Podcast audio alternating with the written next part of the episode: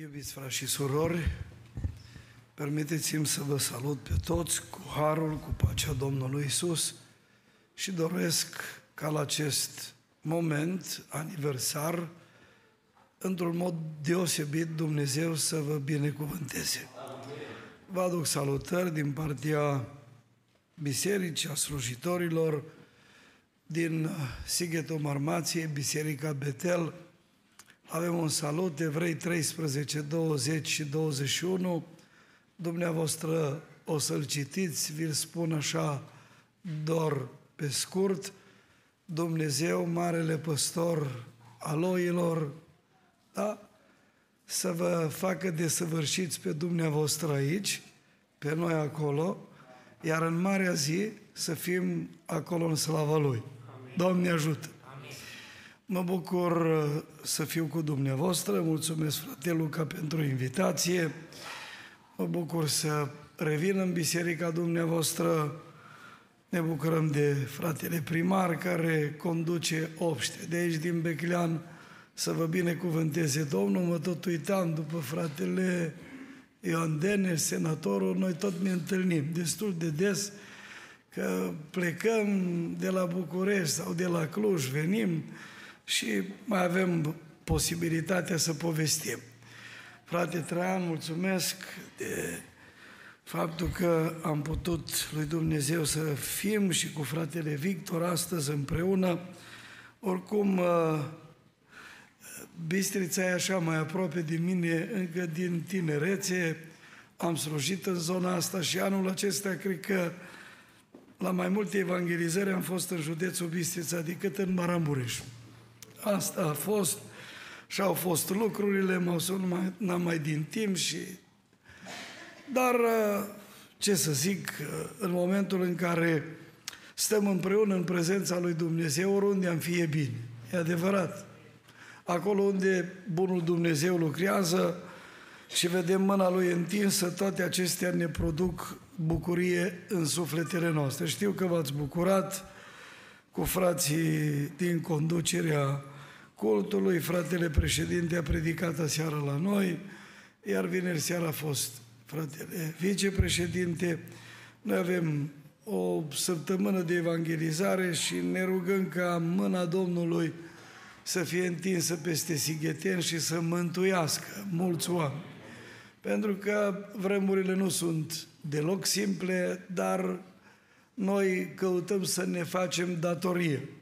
Pentru că evangelizarea este o lucrare deosebită pe care Biserica Domnului trebuie să o facă. Evangelizarea trebuie să apese pe umerii fiecărui credincios. Și ceea ce vă spunea mai înainte, fratele nostru Traian, că să vă rugați și la anul să mai vină unul, e de mare importanță. Și dacă vreți, vă ajut cu o strofă dintr-o poezie a lui Ion Alexandru, care spunea că fiecărui om ce mi iese în cale, nu am ceva mai uriaș să-i spun, decât să-i hohotesc în osanale, că și el de înviere bun. Domnul să lucreze și să mântuiască. Astăzi, cu ajutorul lui Dumnezeu, o să am un mesaj pentru noi toți. Un mesaj care va avea ca punct de plecare un verset din Filipeni, capitolul 3, versetul 1. Vă invit să vă ridicați, eu cred că vă prinde bine puțin. Și haideți să auzim acest verset. Încolo, frații mei, bucurați-vă în Domnul. Mie nu mi-e greu să vă scriu mereu aceleași lucruri, iar vouă vă este de folos. Amin. Vă rog să luați loc. Și eu mi-am schimbat mesajul. Am venit aici la biserică și v-am văzut foarte bucuroși. Și am zis, o să predic astăzi despre bucurie, care include și mulțumirea, la timpul potrivit. Epistola asta a Apostolului Pavel este o epistolă ce are cuvânt cheie bucurie. Eu am predat de-a lungul anilor și predau cursul acesta de introducere în Noul Testament și ori de câte ori predau epistola către filipeni, uh, spun care e versetul cheie și cuvântul cheie. Fiecare, de altfel, carte a Bibliei are un cuvânt cheie. În epistola aceasta este cuvântul bucurie, iar versetul cheie este versetul 4.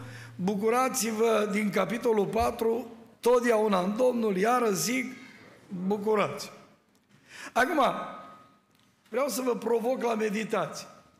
E o zi a bucuriei, 12 ani, de când ați început să vă adunați, să fiți o biserică. E istorie.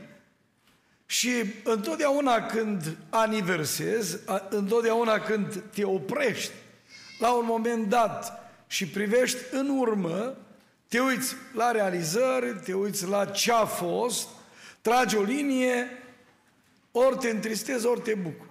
Dumneavoastră vă bucurați și bucuria asta, ea trebuie să rămână acolo în adâncul ființelor dumneavoastră. Bucuria nu e ceva doar pentru o zi. Bucuria în viața unui creștin trebuie să persiste. Adică, așa cum spune aici încolo fraților, bucurați-vă în Domnul. Apar probleme, apar greutăți. Credeți că și în biserica din Filip n-au fost anumite probleme? Ba da. Dar observați, Pavel scrie această epistolă unei biserici pe care el, cu ajutorul lui Dumnezeu, a înființat-o. În a doua călătorie misionară, prin intervenția lui Dumnezeu, Pavel trebuie să schimbe traseul și primește un mesaj clar din partea lui Dumnezeu, treci în Macedonia și ajut. Și Pavel ascultă de Duhul lui Dumnezeu, se duce și acolo are loc, vedeți, această lucrare măriață din activitatea lui Pavel, înființarea bisericii. Cu Lidia, care se botează, cu alți oameni din casa ei, iar mai apoi temnicerul din Filip cu cei din casa lui și mulți alții. Și vedem în această cetate care poartă numele vestitului rege macedonian Filip al II-lea, o biserică ce se dezvoltă, o biserică bună, o biserică în care mai apar și anumite lucruri, însă Apostolul Pavel le dă aceste îndemnuri clare să se bucure. Cineva, făcând un comentariu la această epistolă către filipeni, a spus mesajul apostolului Pavel către filipeni este acesta. Eu, Pavel, mă bucur, voi vă bucurați, auziți? Eu, Pavel, mă bucur, voi vă bucurați, ei, astăzi vă bucurați. Dar eu aș dori ca fiecare dintre dumneavoastră să se gândească la faptul că bucuria noastră nu e doar de două ore sau trei ore, ci bucuria noastră trebuie să rămână să rămână în ființele noastre, în viețile noastre. Eu mă gândesc că atunci când o fi citit epistola asta lui Pavel și el, țineți cont, scrie din închisoare, era în prima lui detenție la Roma, și ei o fi citit, o fi auzit, nu? Și mulți își puneau întrebarea, chiar așa în închisoare să te bucuri? Pentru că Apostolul Pavel în epistolă, el scrie că el se bucură, slăvește pe Dumnezeu și poate când uh, au pus unii întrebări, asta este o interpretare a mea, mă gândesc, că de undeva dintr-un colț al bisericii sau poate era în frunte, directorul închisorii s-o fi ridicat și o fi spus să-l credeți pe Apostolul Pavel că el se bucură și acolo. Că eu eram directorul închisorii când el cu Sila, având picioarele și mâinile în butuci, după ce au fost bătuți, pe la miezul nopții cântau cântări pentru slava lui Dumnezeu. Și se bucurau acolo. Eu sunt martor. La ceea ce ei au făcut atunci. Și eu îl cred pe Apostolul Pavel ce scrie și ce ne îndeamnă. Eu aș dori pentru dumneavoastră, la acest ceas aniversar, bucuria asta, să fie acolo în adâncul ființelor dumneavoastră, dar pe mai departe ea să rămână. Mesajul pe care eu doresc să-l transmit în această zi, îl voi intitula astfel.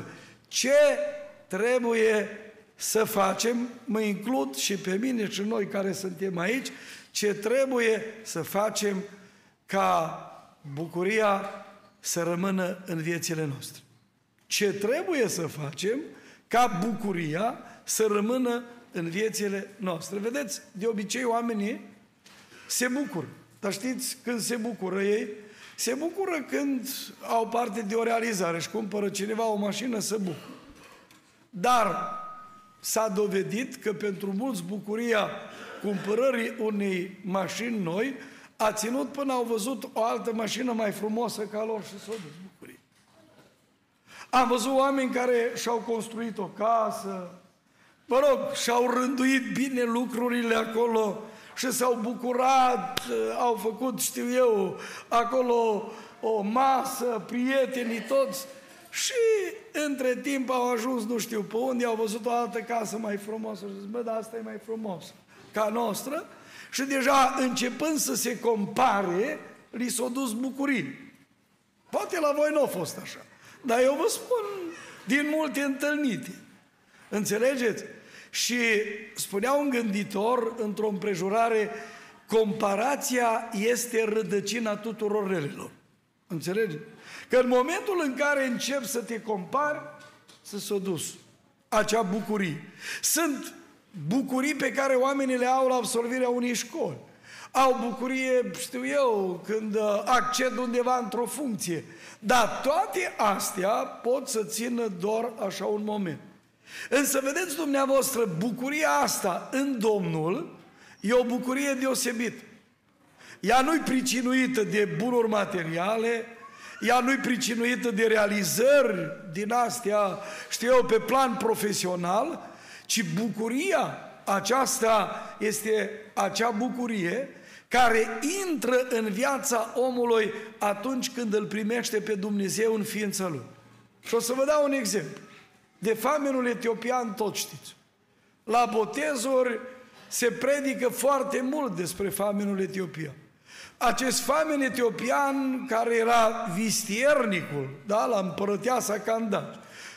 Cum ne place nouă de multe ori să punem așa lucrurile, era un fel de ministru al finanțelor la acea împărăteasă, da? Ei, omul ăsta a avut cam tot ce și-a dorit. Însă, acolo, în adâncul ființei lui, era ceva cel neliniștea. Vorba lui Pascal, care spunea într-o împrejurare că în om există un gol de forma și dimensiunile lui Dumnezeu. Și golul nu poți să-l umpli nici cu bani, nici cu titluri, nici cu funcție, cu averi, nu-l poți umpli. Singurul care are forma și dimensiunile lui Dumnezeu este Isus. Slăvit să fie! Și uitați-vă, famenul se duce, asistă la toată procesiunea religioasă care era la Ierusalim, o fi văzut pe marele preot cu cele 12 pietre, cetele alea de preoți, știți că acolo scrie în uh, Cartea Psalmilor cântarea treptelor.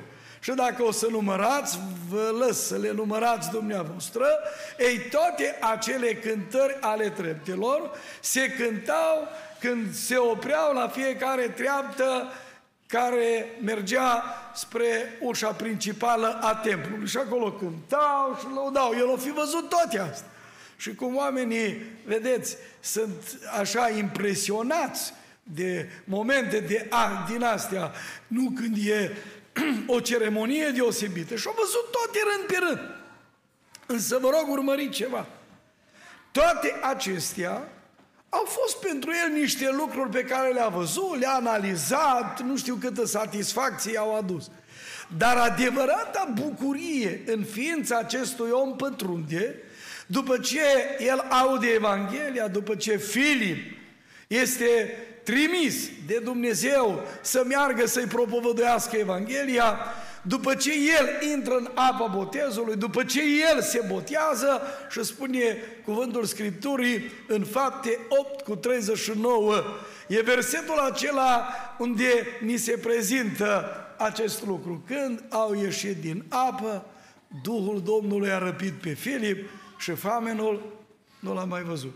În timp ce famenul își vedea de drum plin de bucurie.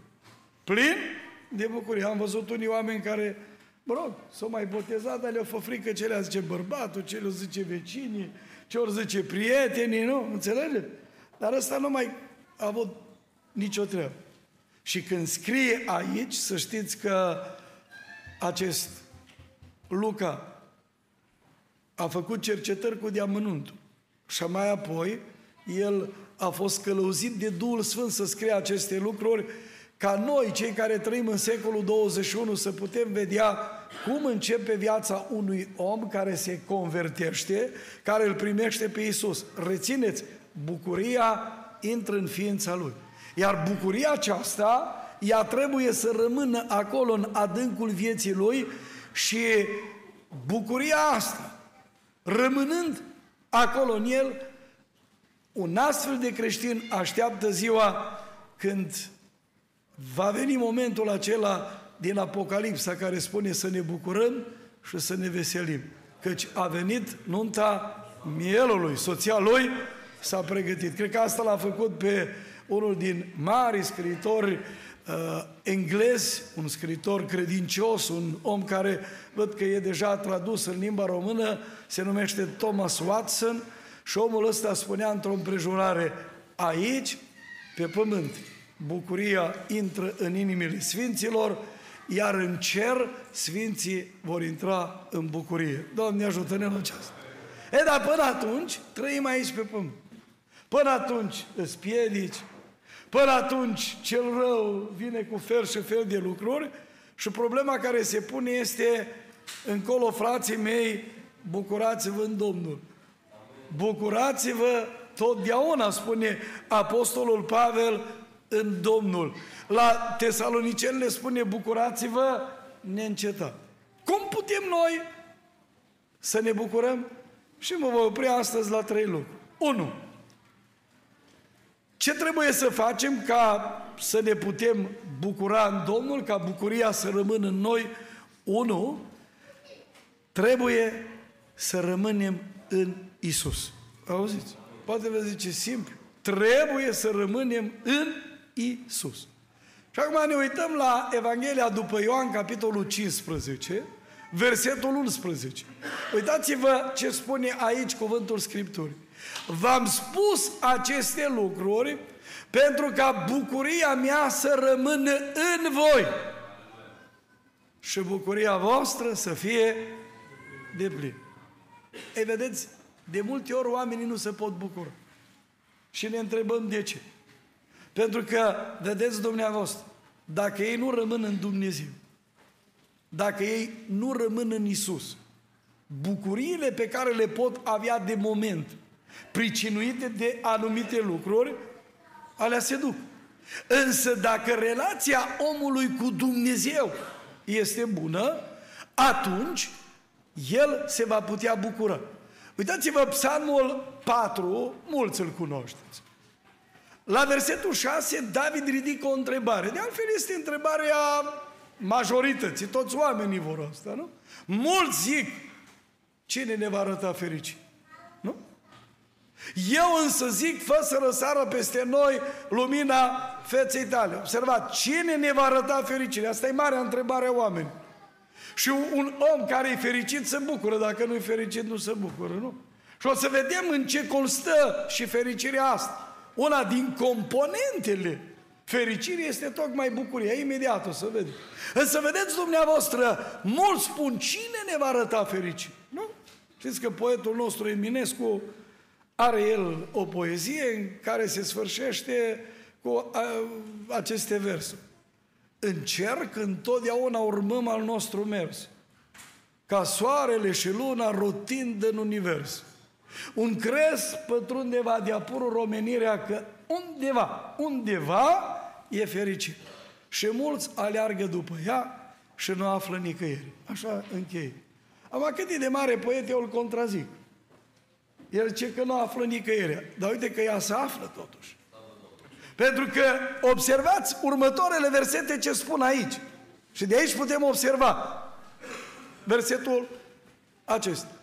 Tu îmi dai mai multă bucurie în inima mea decât au ei când li se înmulțește rodul grâului și al... Observați? Bucuria e o componentă a fericirii și aici ni se arată în mod clar ce vă spuneam mai înainte, că adevărata bucurie, ea nu e legată nici de rodul grăului, nici de rodul vinului, că atunci era perioada aceea agrară, nu?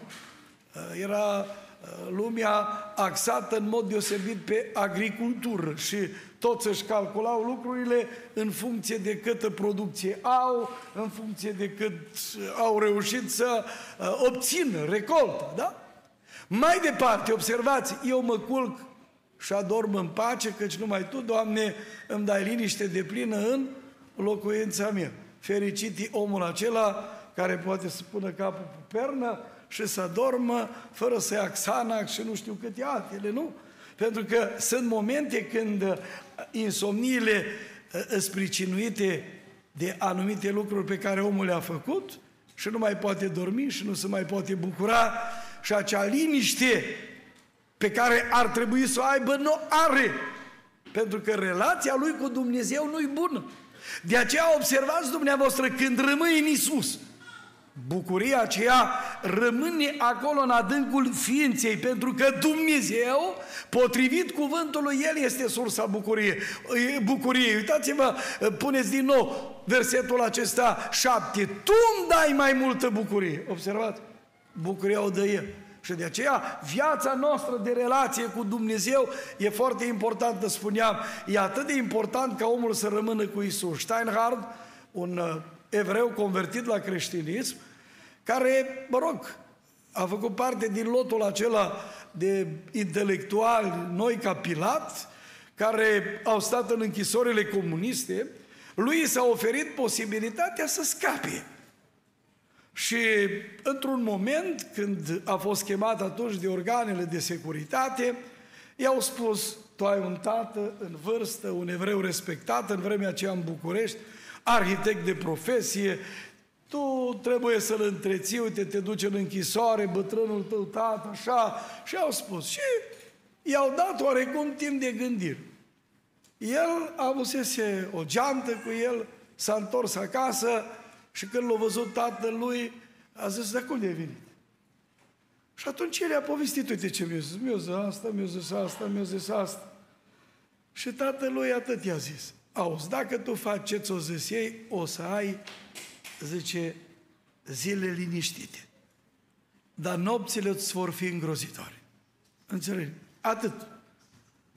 Și ăsta s-a întors, o stat în închisoare, apoi s-a convertit la creștinism și așa mai departe un bistrițan de-al vostru Pinte au tot scris de el, el a locuit până Maramureș, mă rog, nu vă dau multe acum, însă a scris câteva cărți care, mă rog, ne-au impresionat pe mulți, profunzimea lor disecă text, o hermeneutică deosebită, mă rog.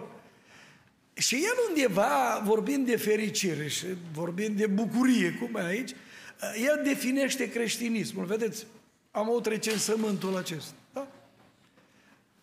Da? Ai spune numărul creștinilor este destul de mare. M-au, mi-au luat un interviu de la un post de radio și m-au întrebat că ce părere am, printre altele. Mă rog, au crescut penticostale, asta e îmbucurător, ne bucurăm, slavă Domnului. Dar au zis, ce părere am că au crescut numărul agnosticilor și ateilor?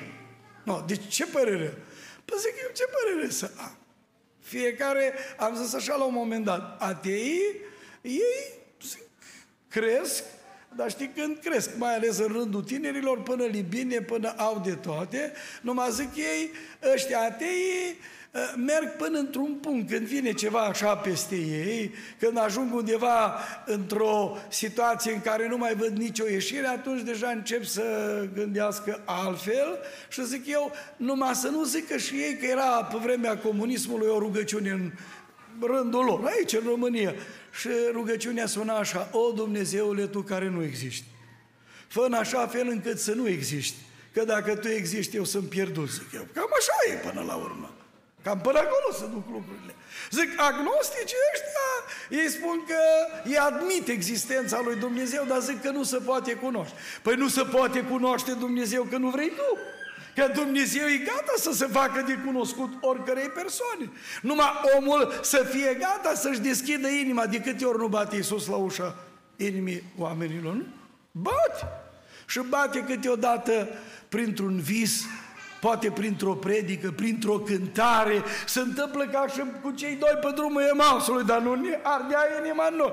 Numai că oamenii nu vor să deschidă și îl țin pe Iisus așa afară, îl țin acolo, vorba lui Ioanit, el surprinde bine asta în poezia când spune, am auzit pe mulți spunând, Iisus nu sfară măzăvorul, el bate însă încet și blând, dar tu deschizi, nu salvatorul.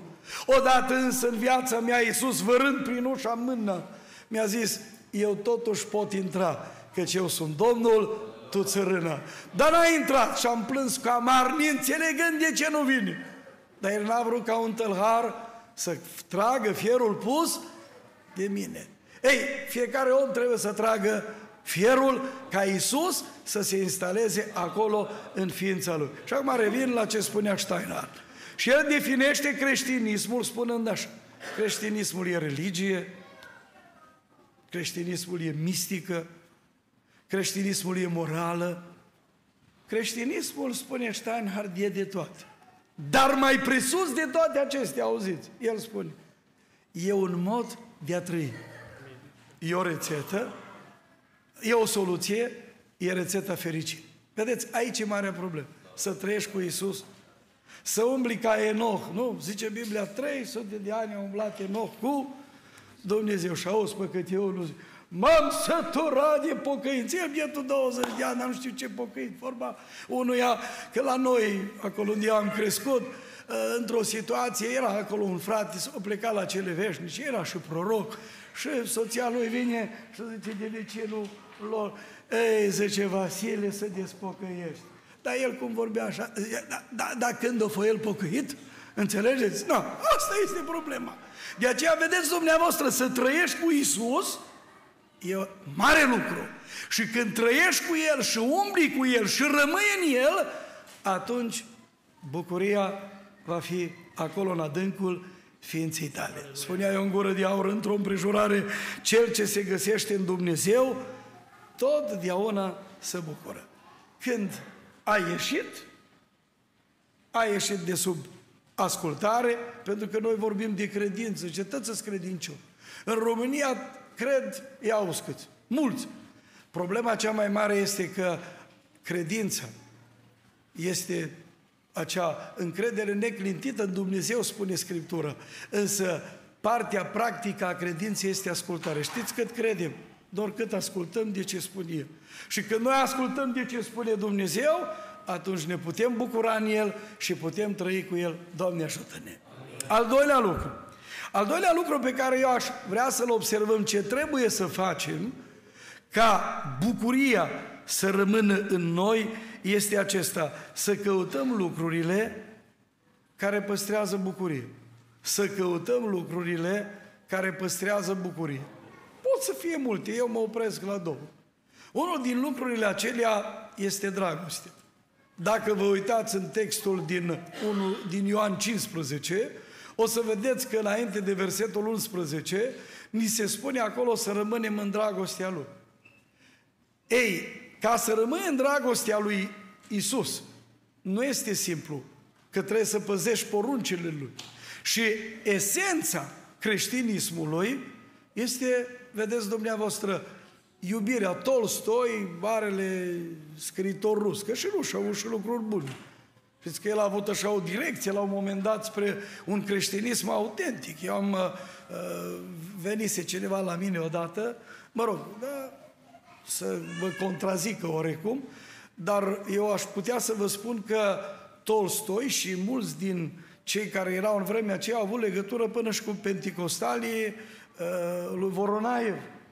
Lui Voronaev. Eu, și acum e publicată o carte al lui Lev Simkin, care vorbește despre uh, acest mare om de care Dumnezeu s-a folosit, care a lăsat America, ca mai apoi să fie împușcat în închisorile acelea comuniste din Siberia uh, și uh, acei oameni care erau în vremea respectivă au ajuns până acolo să aibă astfel de legături. Mă rog, că până la urmă nici eu nu știu cu exactitate să vă spun cum a sfârșit-o Tolstoi, dar și prin scrierile lui, uh, el a vorbit enorm de mult despre un creștinism autentic și el ridică la un moment dat întrebarea aceasta, ce îi ține pe oameni în viață? Și auziți, răspunsul lui este simplu, iubirea. Auziți, iubire. Domnul Iisus ce a spus? În Ioan 13, da, versetul 34 și 35, noi citim aceste cuvinte. Vă dau o poruncă nouă, să vă iubiți unii pe alții. Cum v-am iubit eu. Așa să vă iubiți și voi unii pe alții. Ați crescut la 200. Ceea ce vă poate ține împreună este iubirea aceasta a lui Dumnezeu. Și mai departe, uitați-vă, prin aceasta vor cunoaște toți că sunteți ucenicii mei dacă veți avea dragoste unii pentru alții. Noi de multe ori dorim să ne cunoască cineva și ne punem tot felul de semne. Ați văzut peștele pe spatele mașinii, vă zice, ăsta e creștin. Nu? Ăsta e creștin. Eu am pățit odată, eram cu soția mea și veneam de prin Austria. Pe teritoriul Ungariei văd un pește, dar așa, vă rog, care ieșea în evidență pe spatele mașinii și zic la soție, apăs un pic, vreau să văd și eu un, un maghiar, așa, în Ungaria, un creștin autentic, un pește care iese așa de tare în evident. Și am dat și am ajuns în dreptul lui, cum Și să vă spun, când m-am uitat, avea și geamul deschis și un trabuc mare, trăgea din el. Na, am rămas un pic dezamăgit și am mă, pește, pește, dai și trabuc și așa mai departe, nu? Ne punem cruci, ne punem aici, ați văzut, mai nou, noi ne punem mai... Vedeți, unii au probleme și cu cruci. Dacă mă întrebați pe mine și când eram copil, Domnule, nu te lăsa pe cară, îți spunea dacă îți faci cruce, urci, dacă nu s-o terminat. A fost, a fost situație și situație. Ei bun, e un simbol al creștinismului, pește, câte altele. Însă uitați-vă ce o zis Domnul Iisus. Prin aceasta vor cunoaște toți că sunteți ucenicii mei. Când dragostea aceasta nu e în adâncul ființelor noastre și ea nu e simțită în mijlocul unei comunități, da? Și văzută, dacă vreți, și trăită, atunci nu mai e bucurie. Bucuria depinde de această iubire creștină care a trebuie să fie în adâncul vieții noastre. În momentul când această dragoste e doar cântată, și noi ne pricepem la cântat și voi cântați frumos, doar predicată, n-ai rezolvat nimic. Îmi vin în minte versurile lui Ion Alexandru, un poet pe care eu l-am stimat mult, pentru că am dat de versurile acelea și pentru mine era ceva ca o mană. Mai târziu am avut ocazia să-l cunosc, să particip la cursurile lui și într-una din poeziile sale el spune așa de frumos, de iubești pe ziditorul tău și pe aproape, chiar dacă te vinde, de te ferești de tot ce este rău, n-are moarte în ce te mai cuprinde. Și trăi vei liber din cuvânt, fără teamă, fără durere, și vedea vei celălalt pământ încă înainte de înviere. Doar o strofă vă mai spun. Auzi ce spune la un moment dat? Doar iubirii să te știi dator. Cât o ai, mereu să nu-ți ajungă. Și în credință fii priveghetor, căci e noaptea încă îndelungă. Dacă vrem ca bucuria să rămână în noi, atunci în viața asta de zi cu zi, noi trebuie să practicăm, dacă vreți, iubirea.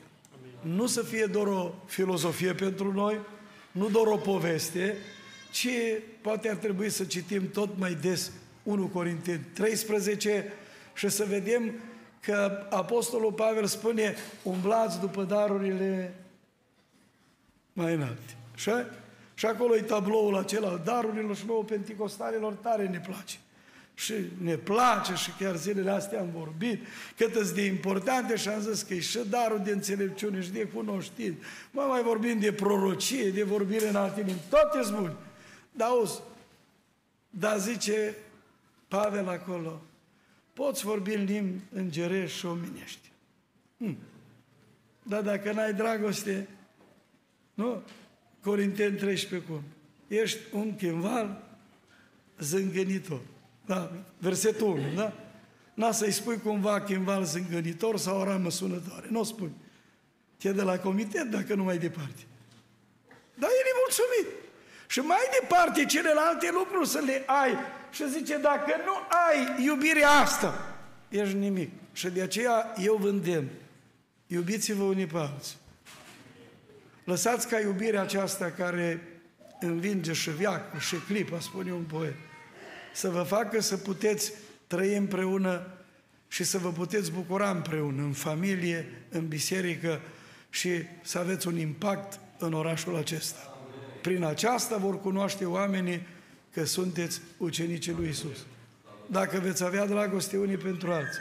Și asta va face ca bucuria să fie acolo în adâncul ființii. Apoi, încă un lucru cu privire la uh, faptul acesta că trebuie să fim acei oameni care să păstrăm bucuria, un alt lucru care o păstrează este mulțumire. Știți că cea mai mare problemă a oamenilor este mulțumire. Să mulțumești lui Dumnezeu. De acasă am plecat că o să vorbesc numai de mulțumire. Spunea renumitul teolog al secolului 20, unii, mă rog, acum nu sunt de acord eu cu el cu toate, dar cu asta sunt de acord. O zis că bucuria este cea mai simplă formă de recunoștință. Când te bucuri, și astăzi e normal să te bucuri 12 ani, zici că a fost vis, o trecut, da?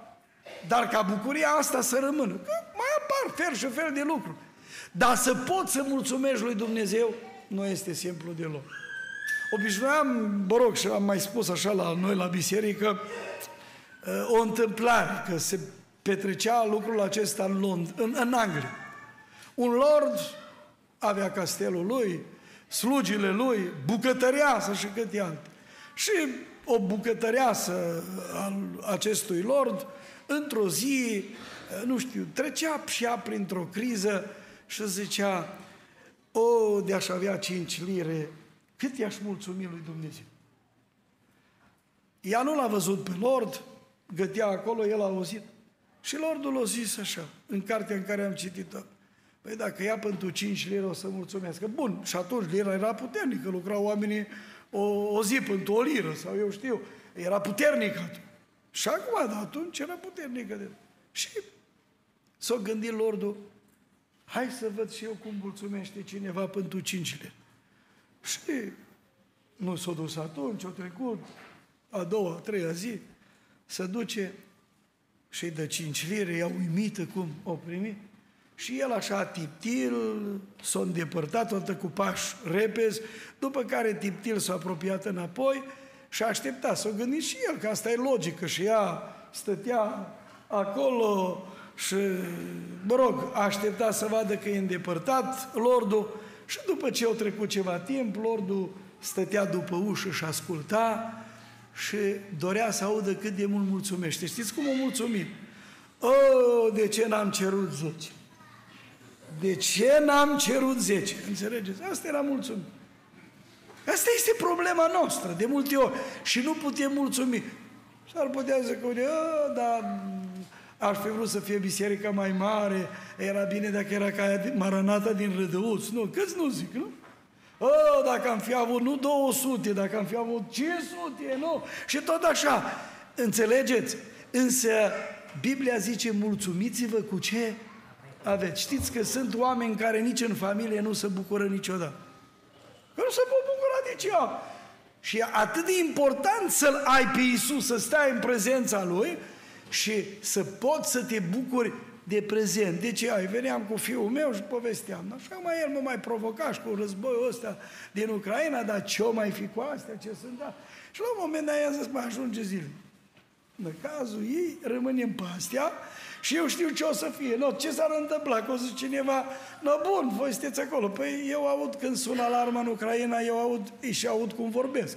Ei mai și înțeleg, înțeleg. Și spun, vin rachete, zboară, nu. Bun. Și sună. Și ce să zic? Până la pod am un kilometru și ceva, până la primărie din uh, localitatea Slatina, 2 kilometri. Nu, ce să zic? Eu știu ce-o fi. Numai că se transmite, va zice eu mai multe, dar aici nu mă mai bag, da? Uh, sunt atâtea și atâtea situații. Însă, asta e viața. Eu știu ce o să aducă ziua de mâine. Dacă îl avem pe Dumnezeu, îi mulțumim pentru ziua de astăzi, îi mulțumim pentru ce a făcut pentru noi. Acum noi suntem în mâna Lui. Cum se vor derula evenimentele, eu nu am cum să știu.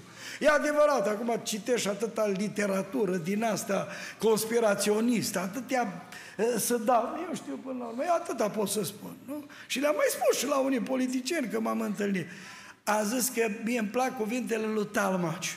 Este un teolog care spunea așa, despoții pot face planuri, armatele pot mărșălui, congresele națiunilor pot părea bine încredințate că ele pun ordine în treburile lumii.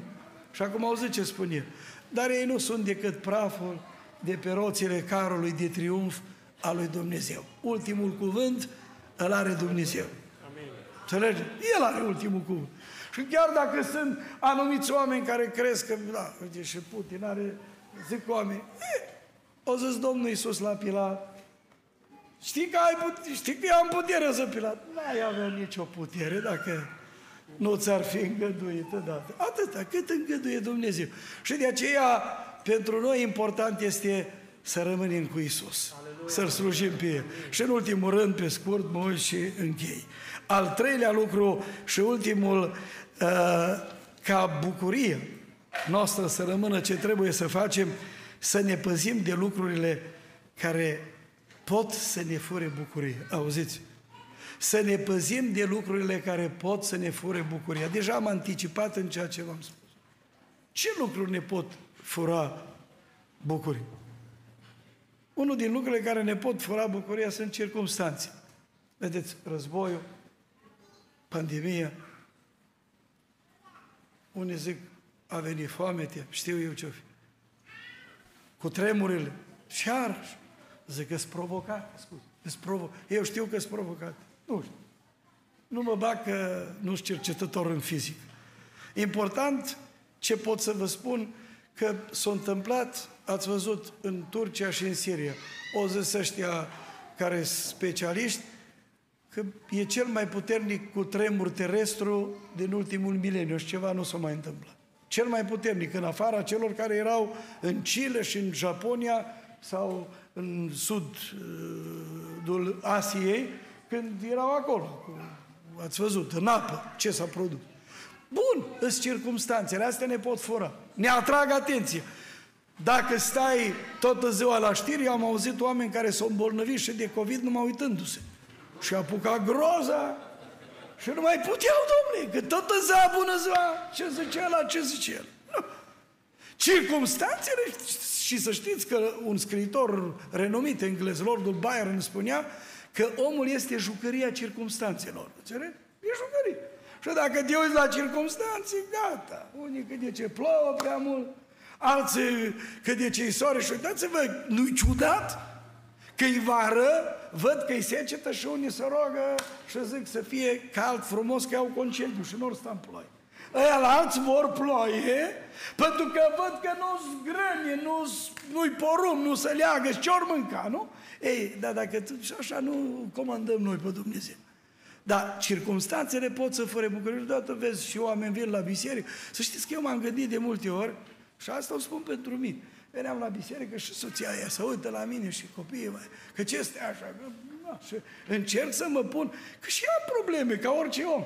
Și mi-am pus problema de multe ori, măi, eu vin, frații ăștia vin la biserică, pentru două, trei ceasuri. Acum eu nu pot căra după mine toate problemele, câte sunt la cud, la biserici, la toate, dă și poate câteodată mă întristea și eu spun mie, ești aici, trebuie să stai cu frață, să se uite și lăsăm la o parte toate astea și mereu înainte, nu?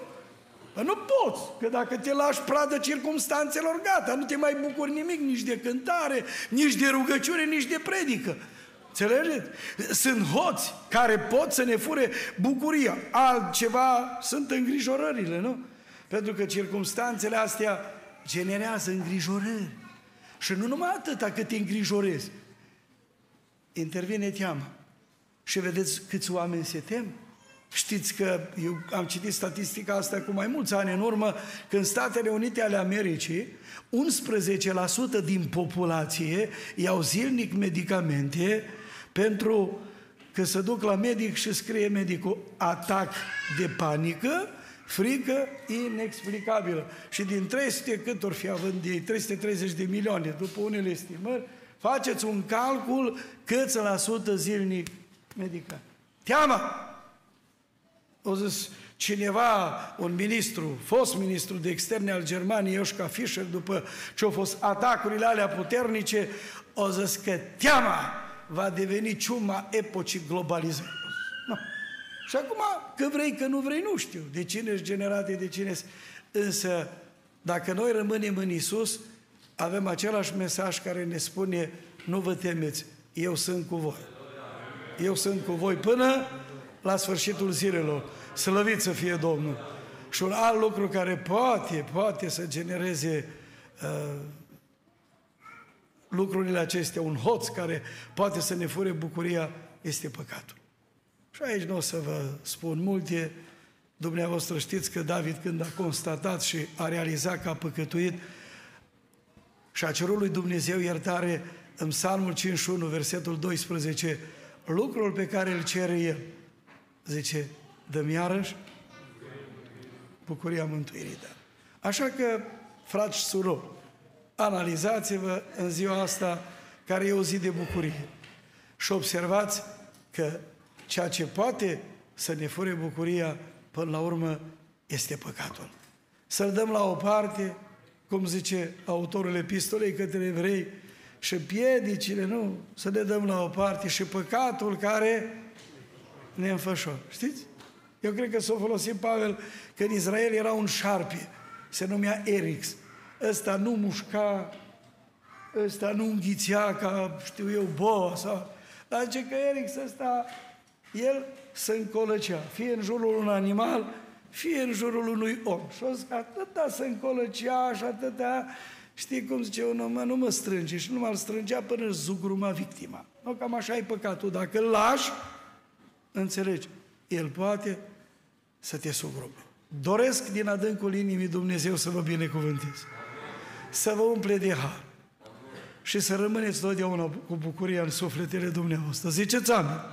Și la 13 ani, și la 14, și în fiecare zi, umblând cu Isus, să putem fi bucuroși. Ce trebuie să facem? Unu, trebuie să rămânem în Isus, doi, să căutăm lucrurile care păstrează bucuria și trei, să ne păzim de lucrurile care pot să ne fure bucurie. că circumstanțe, că-i sunt îngrijorările, că-i frica, că-i păcatul, să ne dăm la o parte și să spunem, Iisus, noi vrem să fim cu tine. Azi participăm la masa Domnului, El e Mântuitorul nostru, răscumpărătorul nostru și noi dacă îl avem pe El, suntem mai mult decât